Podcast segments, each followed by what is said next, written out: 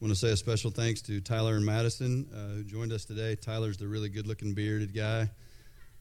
And then uh, Madison is his wife here. Madison, just so you know, whenever you come up and get lost, your music sheets are right there for later. Um, my name is Buddy Lyles. My privilege to serve as lead pastor. I just want to extend my greeting to you in the name of our Lord and Savior Jesus Christ. I'm glad you're here to worship with us on the Sunday uh, after Easter. And um, man, the Lord knows um, He knows how to fit together a day. Um, originally, the passage we were going to go through today was going to be pre-Easter, and then through some various things, He led us to change it to today. And I hope that you see the fittingness of it by not only what we've sung, uh, what Ashton shared, uh, and then what will be in the passage today. It's again, it's one of those things that might hit my heart with more joy than yours because you're not in the grind that I was in all week, uh, trying to wrestle with this passage.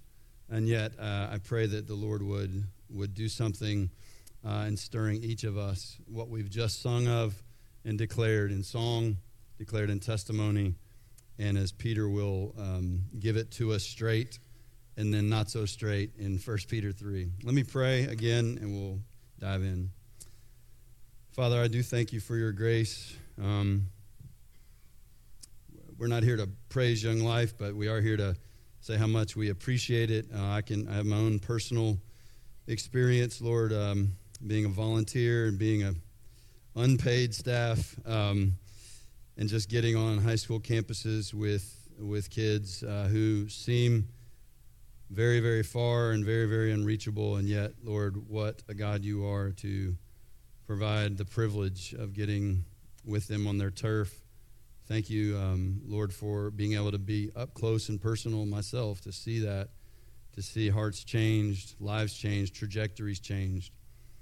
Lord, thank you that you've done that with each of us here who have trusted Jesus Christ. You used a somebody. It may not have been a young life leader, it may have been a parent, it may have been a grandparent, may have been a coworker, somebody on our college campus, Lord. We thank you for those who took the risk, who stuck their necks out, who were willing to engage us on our turf, maybe as we were resistant, maybe as we were even oppositional. Thank you, Lord, that you are the great melter of hearts, the great lifter of heads that seem unliftable. And pray, Father, that you might be glorified in our attention to your word and in our desire by your Spirit's power to obey it and live it out as we leave, so that you'd be represented as the God of grace and mercy and love that you are. I pray this in Jesus' name. Amen. Well, today we pick up uh, back up in our series through First Peter, which we're calling Surprising, Not Surprised. Uh, the subtitle is Living Hope in a Hostile and Hurting World. And we've said we absolutely live in a hostile uh, growingly hostile uh, and hurting world. Uh, last Sunday, we celebrated Easter, um, the resurrection of Jesus Christ from the dead. But Easter's not just a nice story to dust off once a year and, you know, call it a, call it a year and, and, and we'll revisit it again. Jesus rising bodily from the grave gives us a living hope and it's a hope that we live by each day. And so we celebrated it last Sunday, but make no mistake, it is not just a living hope we have, but it's a hope that God designed us to live by, to be sustained by, and to motivate us. He calls you and me, as we talk about as a church often, to live as ambassadors for Christ. An ambassador is in a place that is not their home, and First Peter is all about being a manual for what he calls resident aliens. Some of you say elect exiles. It means we are weird and foreign and distinct, and people are like, what? And that's part of God's design. He calls us to embody, as Ashton shared that word, to embody and extend the same living hope to others. And so, in our, I mean, completely unraveling at times, disheartening and troubling times, how can you and I, how can our living hope be the hope that we also daily live by, especially when we suffer, and especially if that suffering is unmerited? undeserved, unfair, or unjust. And how can we navigate day to day life and seasons of life and suffering? How can we navigate our suffering so distinctively that it surprises, that it actually draws out the curiosity of coworkers, neighbors, family members? Well, what are they curious about? Literally, in the passage we're going to be in today, literally what your neighbor or coworker is curious about in your life and mine is the within you hope. The within you hope. I'm going to ask you to stand in honor of God and His Word. Turn to 1 Peter. If you're not already there, we'll be in 1 Peter chapter 3. We're actually just going to read the first part of our section. Uh, the entirety will be 1 Peter 3, verses 13 to 22. We'll just read verses 13 through 17 uh, at this point. 1 Peter 3 13 through 17. Who is there to harm you if you prove zealous for what is good? But even if you should suffer for the sake of righteousness, you're blessed. And do not fear their intimidation, do not be troubled, but sanctify Christ as Lord in your hearts, always being ready to make a defense to everyone who asks you, to give an account for the hope that is in you, yet with gentleness and reverence and keep a good conscience, so that in the thing in which you're slandered, those who revile your good behavior in Christ will be put to shame. For it is better, if God should will it so, that you suffer for doing what is right, rather than for doing what is wrong. This is God's word. Thank you. You may be seated. As I said, how are we to navigate life and especially suffering so distinctively that it surprises it draws out people's curiosity as to what is that within you hope that you have. They don't have that specific wording in their mind, but they're like, there's something in you that I want to know what it is. There's something in the way that you handle suffering. There's something in the way that your perspective, that you're not completely capsized. Yeah, it's choppy and you're bouncing, but you have at least a buoyancy not to drown in your suffering. What is it? What is that within you hope? And Peter, from this verse 13 through the rest of 1 Peter, the thread and the theme that runs through it is suffering, particularly unjust suffering. And specifically in this passage, unjust suffering. Suffering that we would say, that's not fair. You didn't deserve it. You did nothing wrong, and yet you are suffering unjustly for it. And he says that you're blessed. He says it is better. Words like that is not how we feel when we're suffering. When we have uh, the pain of uh, a spouse that is saying things about us that are not true, that it, perhaps they're unfaithful to us, or perhaps a coworker is slandering us to uh, fellow employees or to the boss, so we the ceiling is on us, we're not going to get, and yet we handle it in a certain way. He's saying things like, You won't always suffer, but even if you do suffer for doing what is good, you are blessed. And it's better, if God wills it so, that you suffer for doing good rather than doing wrong. In other words, if you're suffering because you're an idiot or you're a jerk or you're out of bounds, then the suffering fits. But he's saying in that case where you're particularly suffering because you align with Jesus, or at least your values do, and they mess up this world's desire for what they how they want to define life and boundaries. He says, now you've got the threats coming your way and the suffering. You're blessed, and it is better that kind of suffering. So, suffering for what is good, verse 17 really is the theme through these verses and the weird verses after it that we're going to read in a minute, okay? Some of you probably want to look down and see what the weird verses are. But suffering for what is good. You're blessed and it is better. And the only way we can suffer for what is good is in this first couple verses, uh, 13 and 14, and then skip 15 and 16 and 17. We can suffer in a way that piques curiosity in a way that there is that blessedness that we are navigating our suffering? Because we have a living hope that sustains us. We can suffer for what is good because of a living hope that's been given us, and that living hope sustains us in the midst of suffering.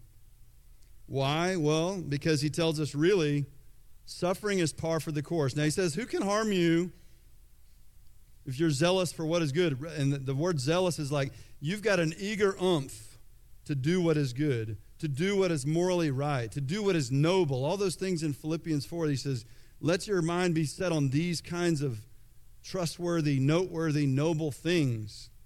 Lives that are distinctively exhibiting and expressing the kingdom of God. If you have the, that kind of eager oomph to live in such a way, generally, even the non believing world is like, well, I mean, I don't know why you treat me so well, but I kind of want to be kind to you. Now, there's still going to be jerks, but you think uh, uh, out there, but you think about Daniel and Nebuchadnezzar.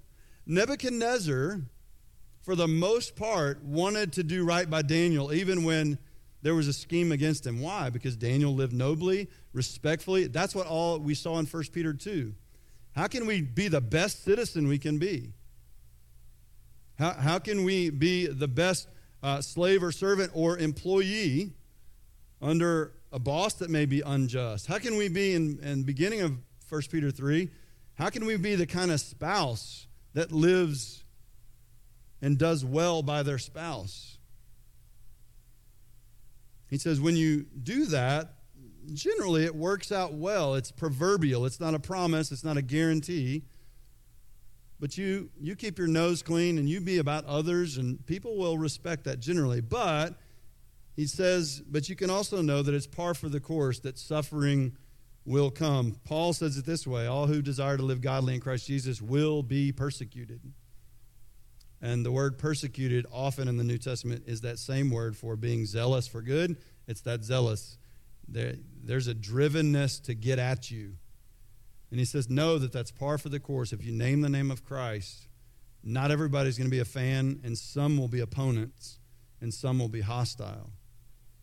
He says, But we have a living hope that sustains us, and we can know he says, uh, verse 14, even if you should suffer for the sake of righteousness, you are blessed. This um, harkens back to Jesus on the Sermon on the Mount, Matthew 5. Peter would have been there, would have heard it. He probably would have heard it on other occasions. But what does Jesus say in Matthew 5, 10 through 12? He says, Blessed are those who have been persecuted for the sake of righteousness, for theirs is the kingdom of heaven. So they possess something of eternal value and significance. Blessed are you when people insult you and persecute you and falsely say all kinds of evil against you because of me. And then Jesus has the audacity to say, Not only are you blessed, rejoice and be glad. Why? For your reward in heaven is great. For in the same way they persecuted the prophets who were before you. In other words, suffering is par for the course. Expect suffering. It won't always come, but if it does, and you're, you're getting suffering because you are aligned with me and pursuing righteousness, pursuing living uh, in ways that are good and kingdom you know, minded, he says, You're blessed and you're in good company. He said, That's the way they treated the prophets of old. That's the way they treated Jeremiah when they just threw him in the pit.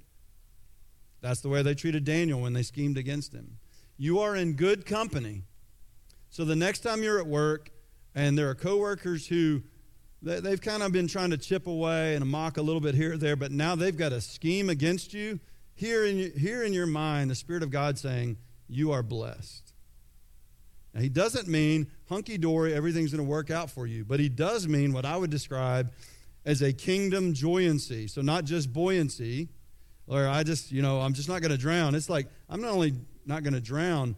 God's giving me a joy because I know someday my reward will be great. He is giving us a living hope that can sustain us, give us that joyancy. And he says, It's par for the course, but you are blessed. You're in good company.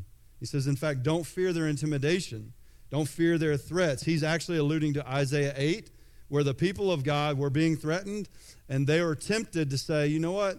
I think I might try to work some schemes here and get some alignment with some others to protect us. And literally, Isaiah says, don't fear their fears. The things that the surrounding pagan culture are after and they're always scheming about and they're always afraid uh, about. He says, don't go their way. Let your fear not be in, in man, let your fear be in God. Fear me, trust me, and watch how I deliver those who are mine. He says, so don't fear, don't have a misplaced fear or a misplaced hope of deliverance. If you're suffering, you're blessed. And verse 17, drop down there. And it is better if God should will that you suffer for doing good rather than for suffering because you're the one who deserves it. How can that be? How can it be better? How can painful, sometimes torturous, often threatening, how can suffering, because I name the name of Christ or I'm seeking to live well, to be that kind of good citizen, good spouse, good worker, how is it better to suffer for doing good? Well, two words and then we're going to drop down to the weird passage. Two words is yes, you're suffering now, but the two words are ultimate vindication. Ultimate vindication. Look down at verse 18. If you're like, wait, buddy, you skipped some of the passage, I'm coming back to it. I'm going through the weird stuff so we can get back to the propelling stuff, all right? Verse 18. How can we know that we're blessed? How can we live understanding that blessedness and leaning into that God says it's better, so I'm going to trust him in that. Verse 18. For Christ also died for sins once for all, the just for the unjust. Why? So that he might bring us to God, having been put to death in the flesh, but made alive in the spirit. Now here we go. Hold on, stay awake. He was made alive in the spirit, in which also he went and made proclamation to the spirits now in prison, who once were disobedient when the patience of God kept waiting in the days of Noah during the construction of the ark, in which a few, that is, eight persons, were brought safely through the water. Corresponding to that, baptism now saves you. Hold on if that freaks you out, because he explains it the next line. Not the removal of dirt from the flesh, but an appeal to God for a good conscience. Through the resurrection of Jesus Christ. Now he's getting back to his main point. Jesus, who is at the right hand of God, having gone into heaven, after angels and authorities and powers had been subjected to him. All right, everybody take a deep breath. okay, so suffering is normal, expected, it's par for the course, but it's blessed and it's better. Why? Because it's a living hope that he says in chapter 1 it's reserved for you in heaven. It, it can't be taken away, it can't be defiled. And he secured that living hope, verse 18, because Jesus died. Look at verse 18 again. For Christ also died for sins once for all. When he says for, he's saying, I'm explaining what I've been talking about. What has he been talking about? how in the world we can navigate unjust suffering and why it's better to stick with God even when it hurts. He says, I'm going to give you the model. I'm going to give you the example. He actually gives us two examples. Now, Jesus isn't only an example. We'll talk about that in just a second. But I do want you to see that little word for. He's not done talking about what he's talking about. For, you want the ultimate example of unjust suffering? It's Jesus. And because Jesus willingly, and not just willingly, but for the joy set before him, Hebrews 12, he endured the cross. Because of that, and him being just or righteous, dying for, you can fill in the blank, buddy, the unjust, or put in your name, the unrighteous, because he was willing to do that. And for the joy set before him, he died for sins once for all. All the sacrifices that led up to that were never sufficient. They could never fully satisfy God's wrath. But Jesus' sacrifice was once for all. We're going to finish with that thought. But I want you to know he's saying not only is Jesus your example, but he actually has secured that hope that sustains you in the hard times. He secured it on the cross.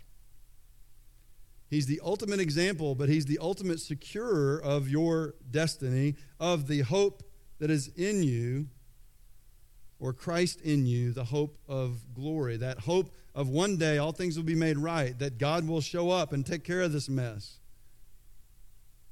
Jesus secured you and me, if we have come to faith in him, he secured us to be part of his victory that he won on the cross.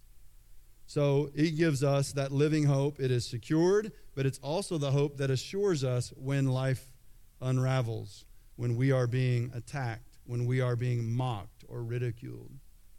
Okay? So, because of Jesus' suffering, his place taking death, we have a living hope that is secured, and it assures us, though we may face unjust mistreatment we can know that we will, just like Jesus is vindicated, and that's what we're going to see in the passage, we will also be ultimately vindicated as we share in his victory over sin and death.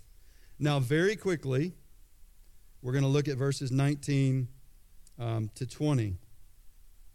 19 to 20. What in the world are we talking about here? I want to tell you this um, two things I want you to hear. Peter does something they taught us uh, in preaching classes. You don't ever do this. You don't ever thought an illustration that you have to spend more time trying to explain the illustration so people aren't confused or derailed or fall asleep. Because then you lose the main thing. Okay? Now, I want to say that semi jokingly and semi agonizingly um, because it's only semi because God intended for it to be this way. So that's the other thing I want to tell you. We're not going to come away going, man, we buttoned that thing up we're not doing that today. We're, we're going we're gonna give some explanation, all right? But I, what I do want you to see is, for one, we're not chicken to go through hard passages. If you're newer with us, we are Allen Bible Church. We're going to teach the Bible. And sometimes you're going to have me, which I'm just going to tell you, there are lots of uh, commentators and experts who are on like three main camps of what in the world this could be. And you would respect people in each one. So hear that. So we should have a humility. We should definitely consult people um, have others thought about? But what I want you to hear especially is how do you navigate any passage that's hard? Context, context, context. Okay? That's the first thing. Second thing is you always let Scripture interpret Scripture. So, like I said on the baptism thing, if we know that baptism doesn't save us elsewhere from other Scriptures, let's make sure that comes into play, okay? Because that's not what he's talking about. All right, so thank you, Peter for this. Let's talk about just a minute verses 19 to 20. What in the world? He says, um, in which also Jesus, made alive in the Spirit, went and made proclamation to the spirits now in prison, who were once disobedient when the patience of God kept waiting in the days of Noah during the construction of the ark. Okay, there are three main schools of thought. I'm going to give them really quick, tell you the one I lean toward, and then we're going to go, oh, yeah, let's remember the forest instead of the trees. We good? We still good? All right. So, some believe, one school of thought is they believe that this speaks of Jesus uh, just simply preaching through Noah, the pre incarnate Christ, that in the days of Noah, um, Jesus was right there with him, preaching through Noah, a preacher of righteousness in a very wicked day. So, some think that's simply what it is. Um, some believe that uh, Jesus went and preached uh, to people who didn't believe in Noah's day. Um, in other words, this here's the message of salvation. You guys refused, but I definitely would say if that's it, he's not going, "Hey, you missed it, so here's an offer of salvation," because we know that when death hits, we have had our opportunity. So, if even if it is that, it would not be, "Hey, here's a chance. Do you want to repent now? Do you want to believe now, that would not be the case. The third line in which I would lean toward, and, and several that you would respect would lean toward, like who in the world are these spirits? When did Jesus go do this? And all that, okay? Um, the third line of thought that I'd lean toward is um, because of the context, because of other references in 2 Peter and Jude. Um, they mention angels who left their proper domain. Um, in, in a passage about uh, immorality and wickedness, 2 Peter as well as uh, Jude, I think it's verses 6 and 7, that really um, makes a lot of sense to believe that this is Jesus going to make a victory announcement to fallen angels of that time period uh, during Noah's day. That Jesus actually, between his death, he died on the cross. Uh, his body is dead. He's made alive in the spirit and in the spirit. He goes to a specific place, a holding tank. It's called here prison. Uh, it's, it's called um, in 2 Peter and Jude um, pits of darkness or Tartarus.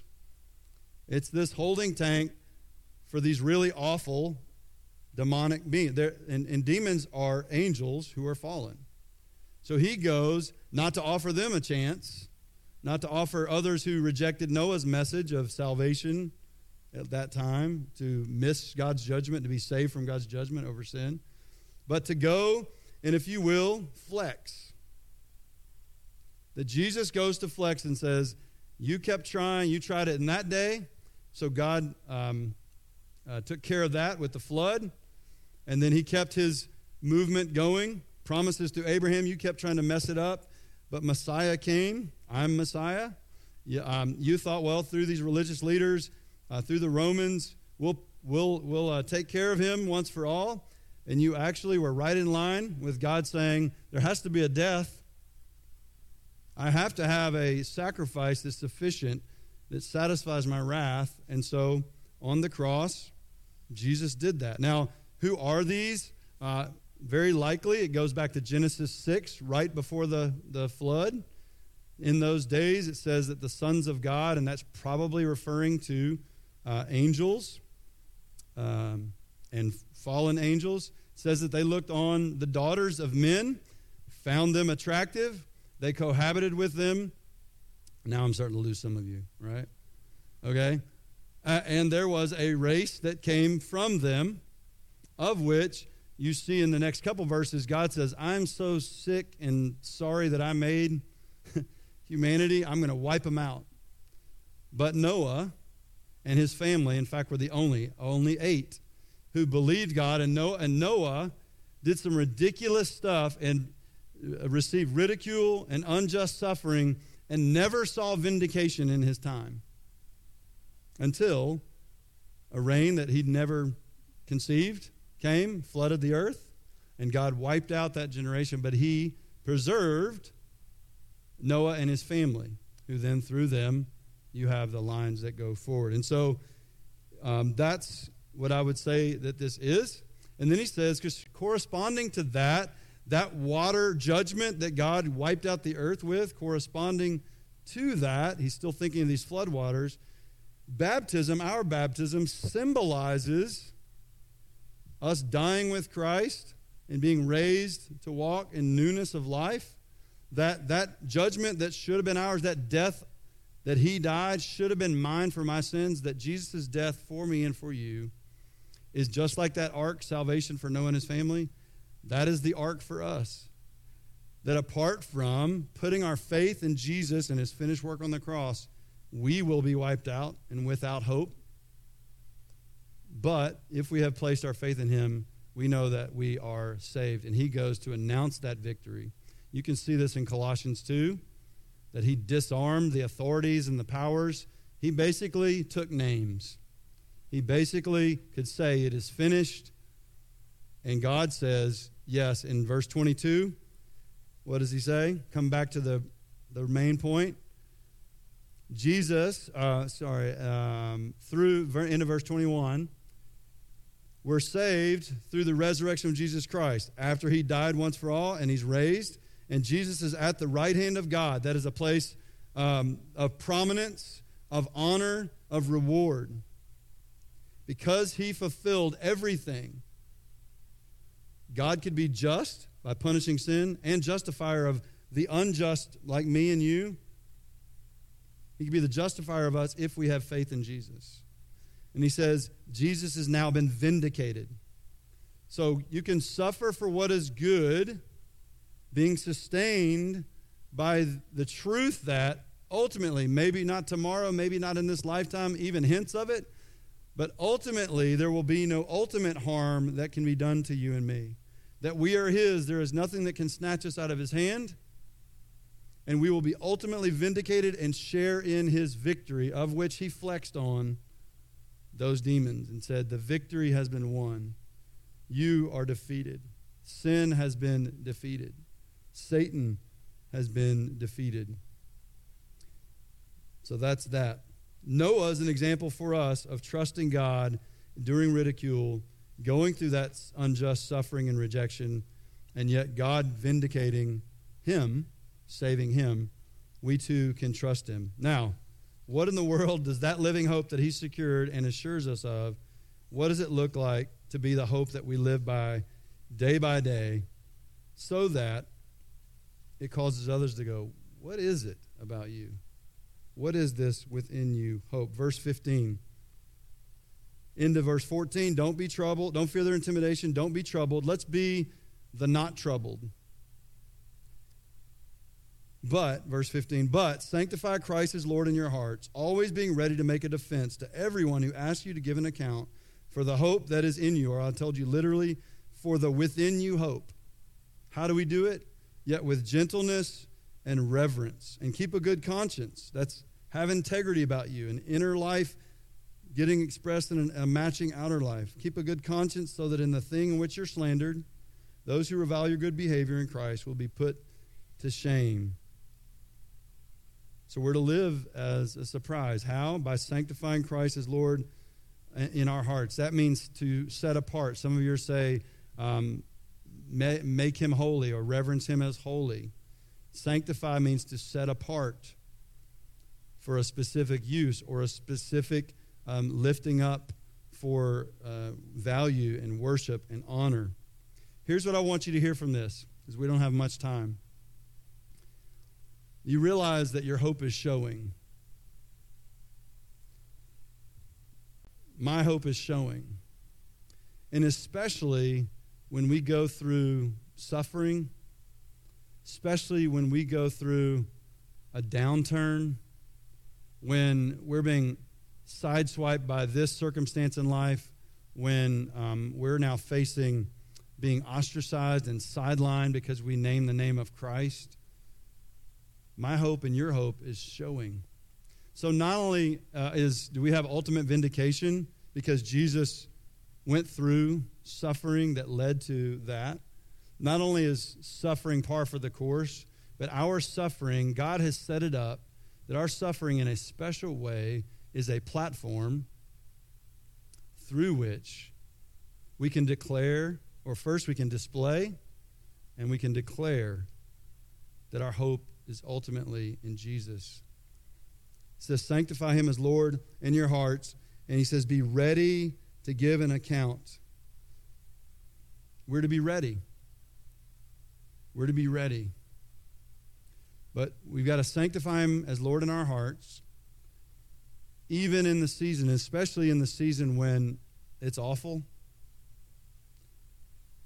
And then we need to be ready because God will provide the opportunities. God will provide, as Ashton shared, the teenager who says, I kind of been snubbing you for like three years, but I just have one question because actually they're going through a hard time. And they don't see perfection in you. They just see consistency, they see availability, and they see that strange, if it's not joyancy, it's at least buoyancy. He says, Be ready, because I'm going to give you platforms. Not to talk about yourself, not to show all your methods, your TED Talk way of doing life, but to talk about the within you hope. He says, Be ready for it. And he's going to tell us how to give that account. Uh, my first summer moving here from Memphis, uh, I worked at Willamette Paper Company. I worked the graveyard shift from 11 a.m. to 7 a.m. And because I was the lowest guy on the totem pole, that usually meant somebody called in and I had to work till 11 a.m. Don't worry, they paid me well.